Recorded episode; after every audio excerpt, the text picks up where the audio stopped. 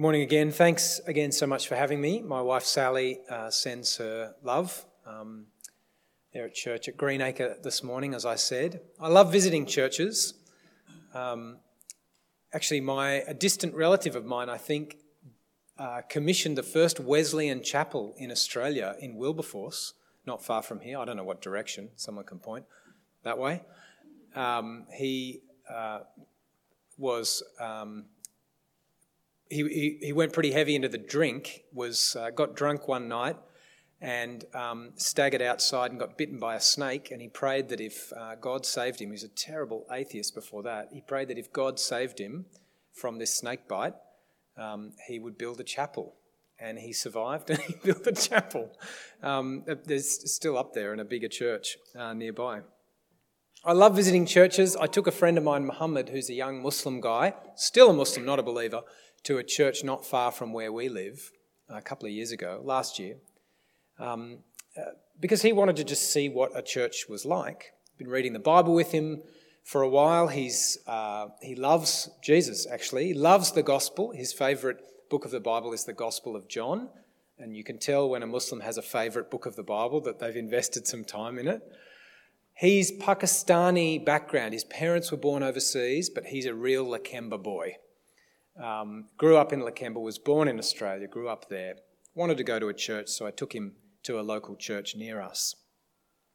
And he had a pretty mixed experience, if I'm if I'm honest. We went to the evening congregation, um, and he was a bit taken aback by it. One thing that he found difficult was that there was a welcomer, one of the young women in the congregation, came straight up to us afterwards and started kind of peppering him with questions, both of us, but mainly him, I think, because he just looked a bit different, um, which was quite... Uh, was a little bit overwhelming. I realised the way that I often welcome people to church is by asking them question after question. I've stopped doing that. Now I make sure that I say, "Welcome to church" first, and maybe ask a couple of gentle questions. She was wearing kind of a tight-fitting clothes, nothing I don't think that you or I would consider inappropriate, but for him it was not okay, he felt, because he thought he was in a sacred space. I think there was a Bible on the floor, which was a massive problem for him. Just a whole bunch of things made the experience really very difficult for him as someone who's actually seeking Jesus. Most of us wouldn't have sort of batted an eyelid at any of those things, I don't think. Um, but perhaps that's because that's a particular way of thinking about a church gathering that we're used to and that we're comfortable with. He's not a believer yet, but by God's grace, when he comes to faith in Christ, what's it going to look like for him to meet with other believers? Is he just going to have to deal with all of that stuff and all the other stuff that he didn't tell me about? Or is there another way that it could actually look for him to gather with the people of God in fellowship? It's a really key part of our ministry, my ministry with our team, to actually be asking these questions. Questions like, what even is church anyway? What makes a gathering of Christian people church? And I think, as Rick said, you'll be examining exactly that kind of question in the next topical series. Can you have a church in a home? Um, maybe you'd sort of say, well, yeah, of course you can. It's a home church or something. But is it a real church? Or does it need to be connected to something bigger that's in a building like this? Does there need to be an ordained minister there to make it church? What about how we pray? Should we close our eyes when we pray? I close my eyes when I pray, usually. Muslims don't when they pray in the way that they do it. I don't think those are authentic prayers. But when they come to faith in Jesus, do they need to start closing their eyes when they pray? Uh, people in the Bible pray in all kinds of different ways. Um Should we kneel when we pray? Maybe we should. I don't know. Maybe we should kneel when we pray more often than we do. Is it better to have people who are just of the same ethnic background together? What kind of clothes should Christians wear? Should women who've come from Muslim background who've grown up wearing a scarf, should they not wear that anymore because now they're Christians and they're free in Christ? Or is it okay if they do? And can a Muslim even become a Christian? I mean, how does that how does that even happen? And what does that involve for a Muslim person to become a Christian? Do they need to become like you and me? Or is there a different way of being a follower of the Lord Jesus? I haven't figured out all the answers to all of those questions yet, but it's a big part of our ministry, prayerfully thinking them through. And one of the reasons that I've chosen this passage from Acts this morning is because it marks a big movement, something new and something quite challenging happens in the history of salvation in this passage in Acts eleven. And I think one of the lessons from it is that God wants us to be ready for when he's going to do something different than what we're used to and be able to recognize it for what it really is.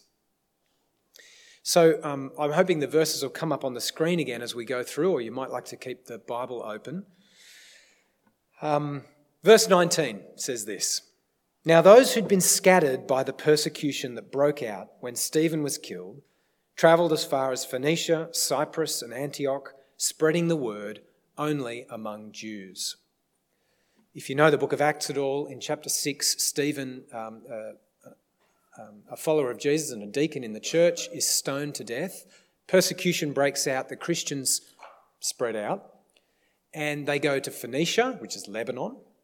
They go to Cyprus in the Mediterranean, that island, and they go to Antioch, up further north in what we call Turkey, southern Turkey. It was a big city, Antioch, um, a cosmopolitan city.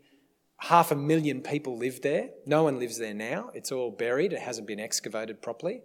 It's disappeared. But after Rome and Corinth, it was probably the third city of the empire. Very significant place.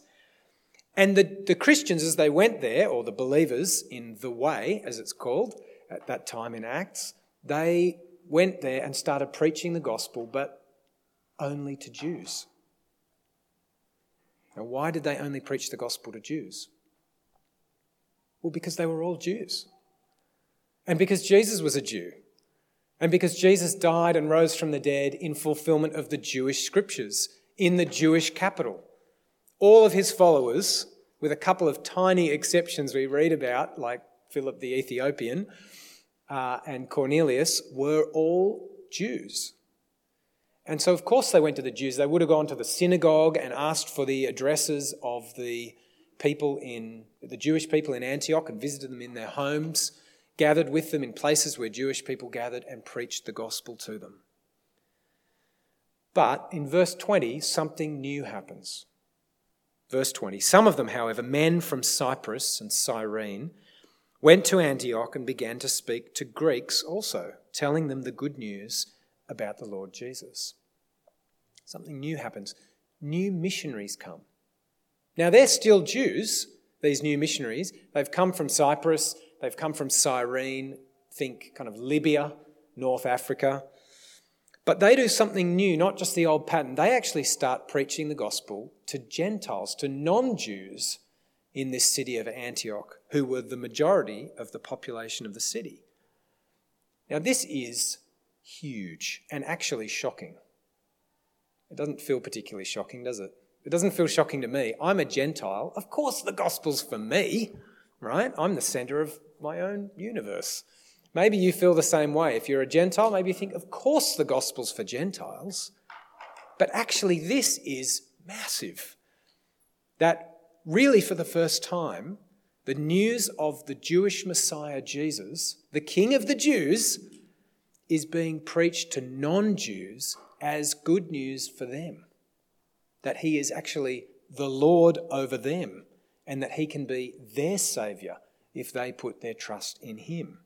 So these missionaries, we don't know their names, who came to preach the gospel and started doing it among the, the Gentiles, they are heroes because they got they were doing something that was not normal but was very much in line with the heart of Almighty God and his plans for the nations. We can see, can't we, how it's been unfolding all the way through the scriptures and come to full fruit in Jesus, that he would be the saviour of the world. But think about the insight that these people had and the boldness to actually go and do it. So what happens? Verse twenty-one, "The Lord's hand was with them and a great number of people believed and turned to the Lord." The new missionaries preached the gospel and a new church forms. Lots of people start coming to faith in Jesus. And there were Gentiles in this church. It was a mixed church, Jews and Gentiles, like a number of the other churches we read about in the New Testament. And this is just what Jesus said would happen, isn't it? That the apostles would be his messengers in Jerusalem and Judea and beyond and beyond and beyond to the ends of the earth, to all nations. Verse twenty-two. News of this new church reached the church in Jerusalem, and they sent Barnabas to Antioch. When he arrived and saw what the grace of God had done, he was glad and encouraged them all to remain true to the Lord with all their hearts. He was a good man, full of the Holy Spirit and faith, and a great number of people were brought to the Lord. So news gets down to Jerusalem where the church started, and the, the big boys of the Jerusalem church are down there, Peter, James, John, those others, the originals. And they think, well, what on earth is going up on up there in Antioch? So they send Barnabas. He's a, he's a heavy hitter himself. And he goes up to um, do a bit of investigation. And what does he see? When he arrived and saw what the grace of God had done, he was glad. He sees it for what it is. He recognises that this is actually the work of God. This, this weird thing going on with the Gentiles. I mean, we kind of knew this would happen, uh, but now it's really happening, and it's God at work. He's doing this great thing. His judgment is right. Barnabas' judgment, we're told he's a he's a good man. No one else in Acts is called a good man. God says, yep, um, this man Barnabas has given a good report. He has correctly identified what's going on in Antioch as the work of the grace of God. This was Christ-centered evangelism that led to a Christ-centered church. It's the real thing. And so he goes back and reports in Jerusalem. I do a fair bit of thinking about evangelism in my ministry because it's a big part of what we do. It's a great privilege to do that. And I do a lot of thinking about church. Um, we're not just interested in getting Muslim people kind of through the door and then abandon them. Like I said before, they're babies and they need a family. They need to be adopted into a local family just as they've been adopted into the universal family of Christ with God as their Father. Evangelism and church. One of the things I've noticed in our churches, perhaps for a while, is that though there's a, I guess, a reputation among Sydney Anglicans for evangelism, um, somehow um, kind of the heat's come off that.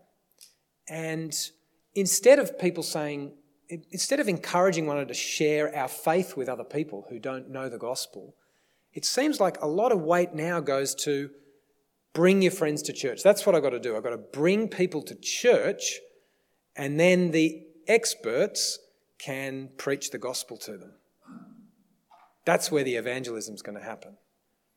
Now, I think inviting your friends to church is a fantastic thing to do. I think it's great. And I'm sure some of you can testify that the invitation into this community or into some other Christian gathering was instrumental in your journey in, in faith.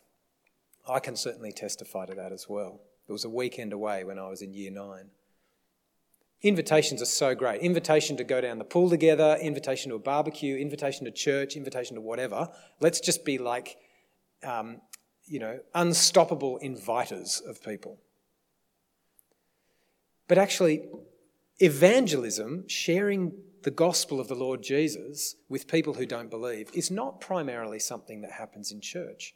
It's something that happens outside the church. And churches form as a result of that evangelism. And so while the gospel will be preached here clearly and faithfully, it's wonderful that it is.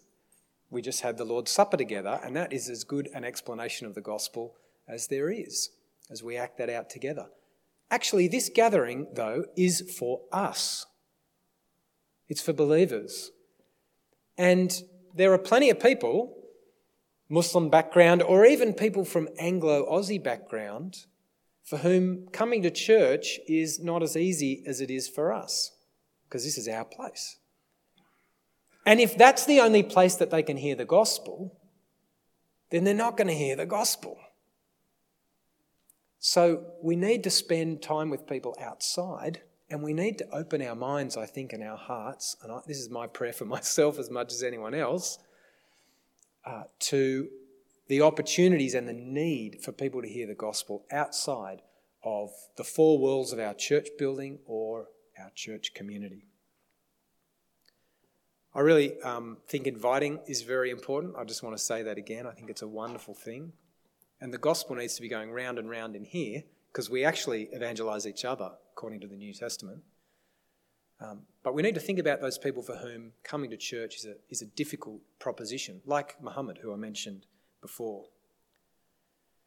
We need to have our minds open, and a bit like the people who were seeing what was going on here, we need to be ready to see when God is actually doing his work in a way that perhaps we didn't expect, or maybe even that we're not initially comfortable with. Uh, one of the photos that came up before um, when I was up the front with Rick was a photo of a, a group of uh, about twenty people. We meet once a month. I think I mentioned them. We had a gathering yesterday. Most of them from Muslim background, from different countries, ten different countries I think we had um, last time, uh, but all trusting in Jesus. And I'm really thankful for the work that God's done in their lives, and for the way that actually we are connected to one another really deeply. We lean on each other, we um, share one another's burdens, we have Um, really good relationships in Christ Jesus.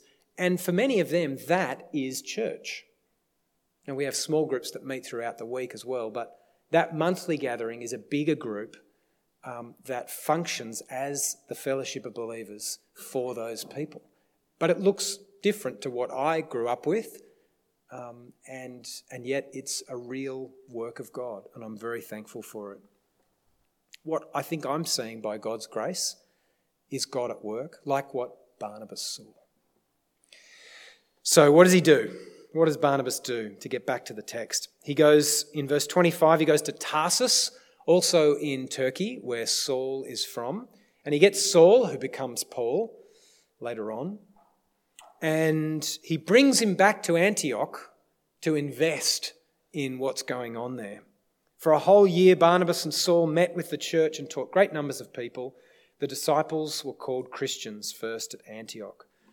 New missionaries, a new church forms. They invest there, and it grows until they actually get a new reputation. They got a name for the first time, these people, Christians. Now, why did they need a new name? Well, they needed a new name because they weren't just weird Jews. There was the Jewish people, and then there were these people who followed Jesus as Messiah who were kind of a bit strange, but they're still Jews. But now you've got this mixed bag of people, people from pagan background and, people, and some Jews in there as well. And what are we going to call these? But they get a reputation as a group, and they're called Christians, which means little Christs. It's quite a good name, isn't it? I love it. That's, that's, that's, that's us, little Christs.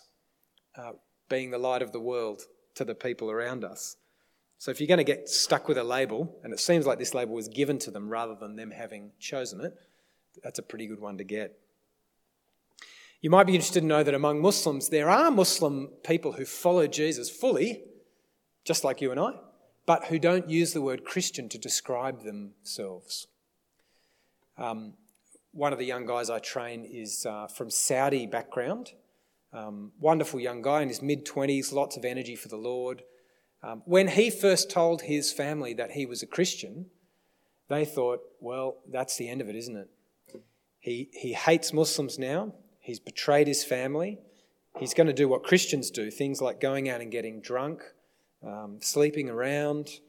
Uh, he probably supports the state of Israel, and I don't know, his politics are probably like those of George W. Bush.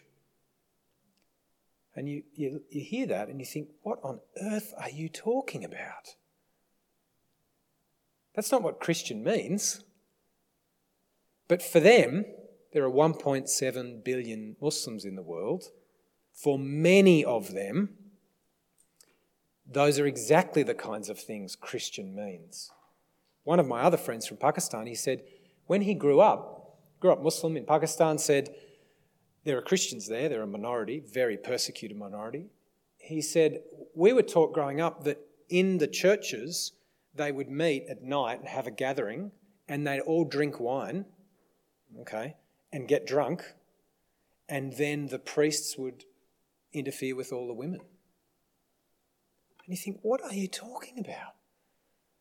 But this is the these kinds of things are generationally embedded in people, and they don't change like that. And so someone like my young Saudi friend, he might say, well, you know what, I'm not going to use the word Christian to describe myself. um, I'm going to talk about myself as a follower of the Lord Jesus, or Jesus the Messiah. The word Christian is barely biblical. It only occurs three times in the New Testament. It's a great title. I love it. But you can understand why someone wouldn't necessarily want to use that label for themselves. What's more important than the label is, are they really following the Lord Jesus as Lord and as their Saviour? Again, it requires slightly different thinking, flexible thinking. All right, come to the end of the passage, verse twenty-seven. During this time, some prophets came down from Jerusalem to Antioch. One of them, named Agabus, stood up and through the Spirit predicted that a severe famine would spread over the entire Roman world. This happened during the reign of Claudius. The disciples, as each one was able, decided to provide help for the brothers and sisters living in Judea. They did this, sending their gift to the elders by Barnabas and Saul. This strange thing happens at the end of this passage. This prophet comes.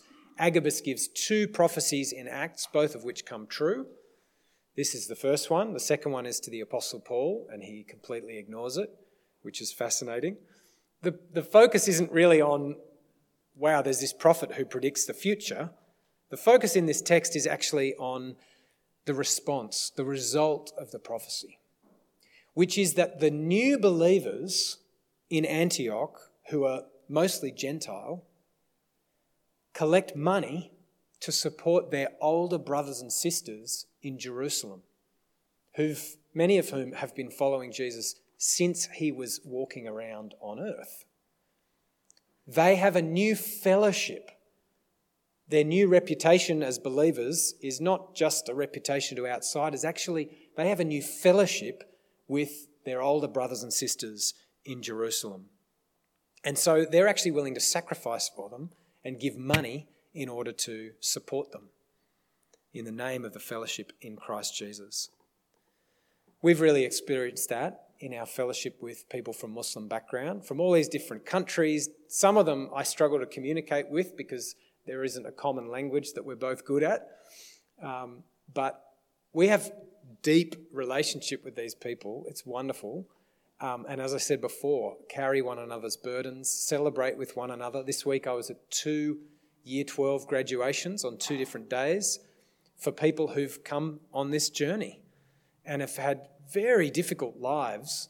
Um, but for one of them, a man, and for another, the daughter of a woman in our fellowship, and the daughter's also in our fellowship, both of them have um, been brought by God through their high school years and are in faith in Christ Jesus. Uh, so it's, it's wonderful to be in fellowship with them and be able to rejoice with them in those moments. The fellowship that we have with them is not because we're like them, Um, or because we have the same language or the same preferences or hobbies or live in the same neighbourhood. It's fellowship that's in the Lord Jesus Christ. And that goes much deeper, doesn't it?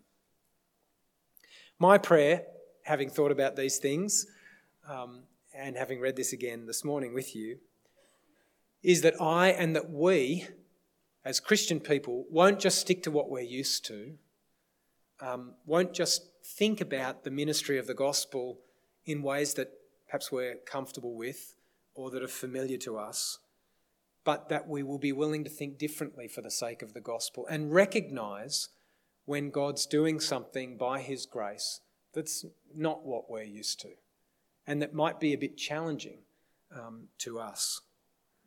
I pray that we will recognize that when it happens and embrace it and lean into it, and also that we will enjoy the fruit of that in fellowship with people who are like us in some ways and also people who aren't like us. We've seen that in our ministry, and I'm very thankful to the Lord for it, and I want more and more of it, so that on the last day when we are gathered around the throne of Christ, um, we will appreciate even more deeply all of the diversity of human beings who are found there worshipping um, together our Heavenly Father in Christ Jesus. Let me pray. Almighty God, we praise you that you are at work among the nations in fulfillment of prophecy. We thank you, Heavenly Father, that we are beneficiaries of the spread of the gospel through the world. We thank you that it's come as far as Australia. We thank you, Lord God, that it's circling the world over and over again, reaching people who haven't yet heard. We ask, Father, for your mercy on Muslim people around the world, including here in Australia, that they would have an opportunity to hear the truth and repent and believe. We pray for you to raise up um, a great army of workers for the harvest who will be faithful and diligent and prayerful above all things. We pray for those who've come to faith in Jesus Christ from Muslim background. Please sustain them in faith in times of hopelessness or loneliness, in times of sin. Um, and we pray, Father, that they would have strong relationships with their older brothers and sisters, perhaps like us, in faith in Christ. And we pray, Father, that there would be a great spread of the gospel here in Richmond and all over the world, that many more would come into your kingdom and be our brothers and sisters. And we pray, Father, in Jesus' name. Amen.